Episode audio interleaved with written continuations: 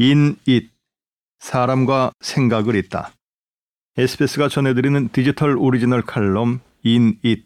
오늘은 상식에 맞지 않는 법과 싸우는 변호사 겸 활동가 최정균 님의 칼럼입니다.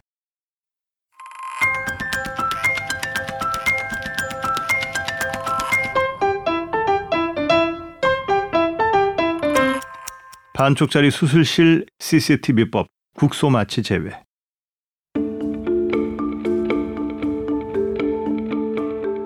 지난 5월 인천의 한 척추병원에서 행정을 담당하는 비의료진들이 의사 대신 허리 수술을 집도하는 현장이 언론 보도를 통해 폭로된 이후 저한테는 이런 전화가 자주 걸려옵니다. 변호사님, 저도 2년 전에 그 병원에서 수술을 받았는데 허리 통증이 더 심해졌어요. 혹시 병원을 상대로 소송을 해볼 수 있을까요?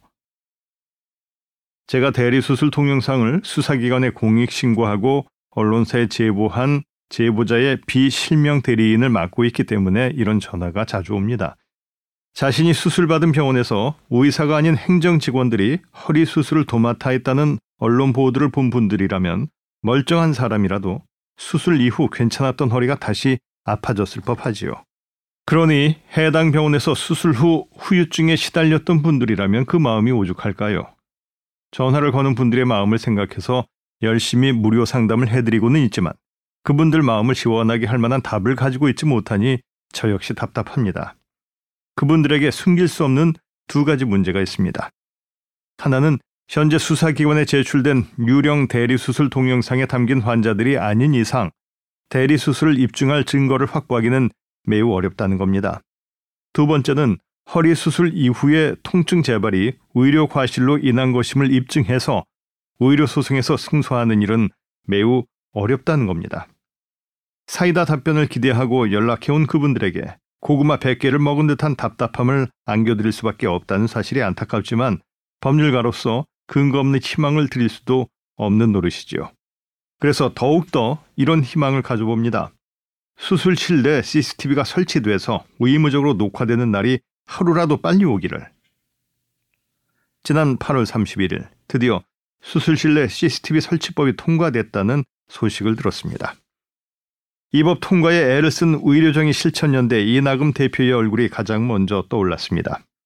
이나금 대표는 2016년 성형외과 수술을 받다 사망한 고 권대희 씨의 어머니입니다. 아들의 안타까운 죽음을 경험한 뒤 대리수술의 심각성과 수술실 CCTV 설치의 필요성을 세상에 알린 분이시죠. 그리고 대리수술이 의심된다며 저에게 연락을 해오거나 찾아온 분들도 떠올랐습니다. 그분들이 혜택을 받을 수는 없겠지만 이제 대한민국에서 이런 억울한 일이 사라질 수 있겠다는 생각이 들어 답답했던 마음이 조금 나아졌습니다. 그런데 며칠 뒤 인천의 한 지역신문 기자가 급하게 전화를 걸어왔습니다.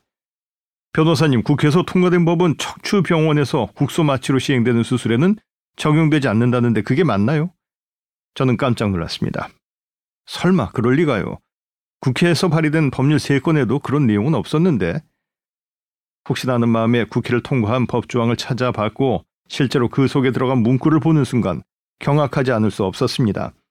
이전에 발의된 법안 3건 모두 촬영 대상을 모든 의료 행위로 하거나 국소마취라도 사람의 생명 또는 신체에 중대한 위해를 발생하게 할 우려가 있는 수술의 경우 촬영 대상으로 포함하도록 했었는데 보건복지위원회 법안심사소위원회에서 대안이라고 내놓은 법안에서 슬며시 전신마취 등 환자의 의식이 없는 상태에서 하는 수술만 촬영 대상으로 하는 문구를 집어넣은 겁니다. 도대체 어떤 논의가 있었던 건지 국회 홈페이지를 통해서 회의록을 찾아봤습니다. 통과된 대안이 나온 지난 8월 23일 보건복지위원회 제1법안심사소위원회 임시회의록에선 관련 논의의 흔적을 전혀 찾을 수 없었습니다. 오전 10시 7분부터 오후 12시 8분까지 2시간에 걸친 회의에서 전혀 논의되지 않은 채 슬그머니 들어온 대체안이 같은 날 오후 진행된 보건복지위원회 전체 회의에서도 관련 언급 없이 그대로 통과된 겁니다.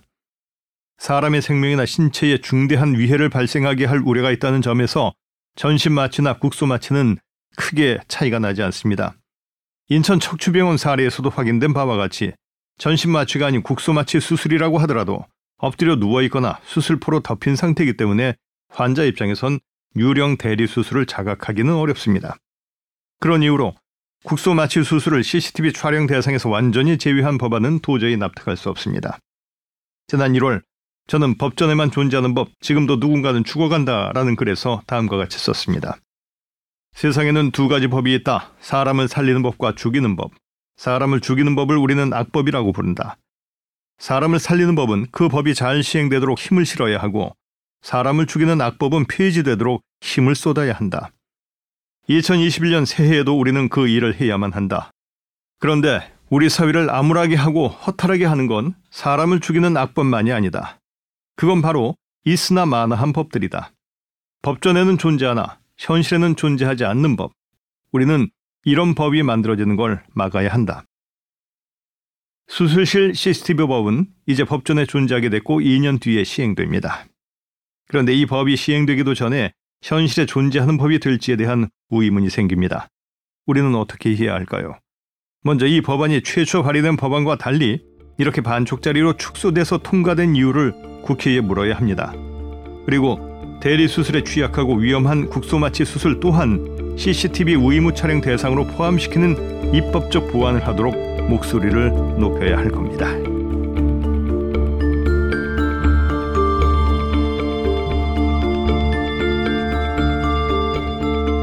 여기까지 최종규 변호사의 이닛 칼럼, 저는 아나운서 박상도였습니다.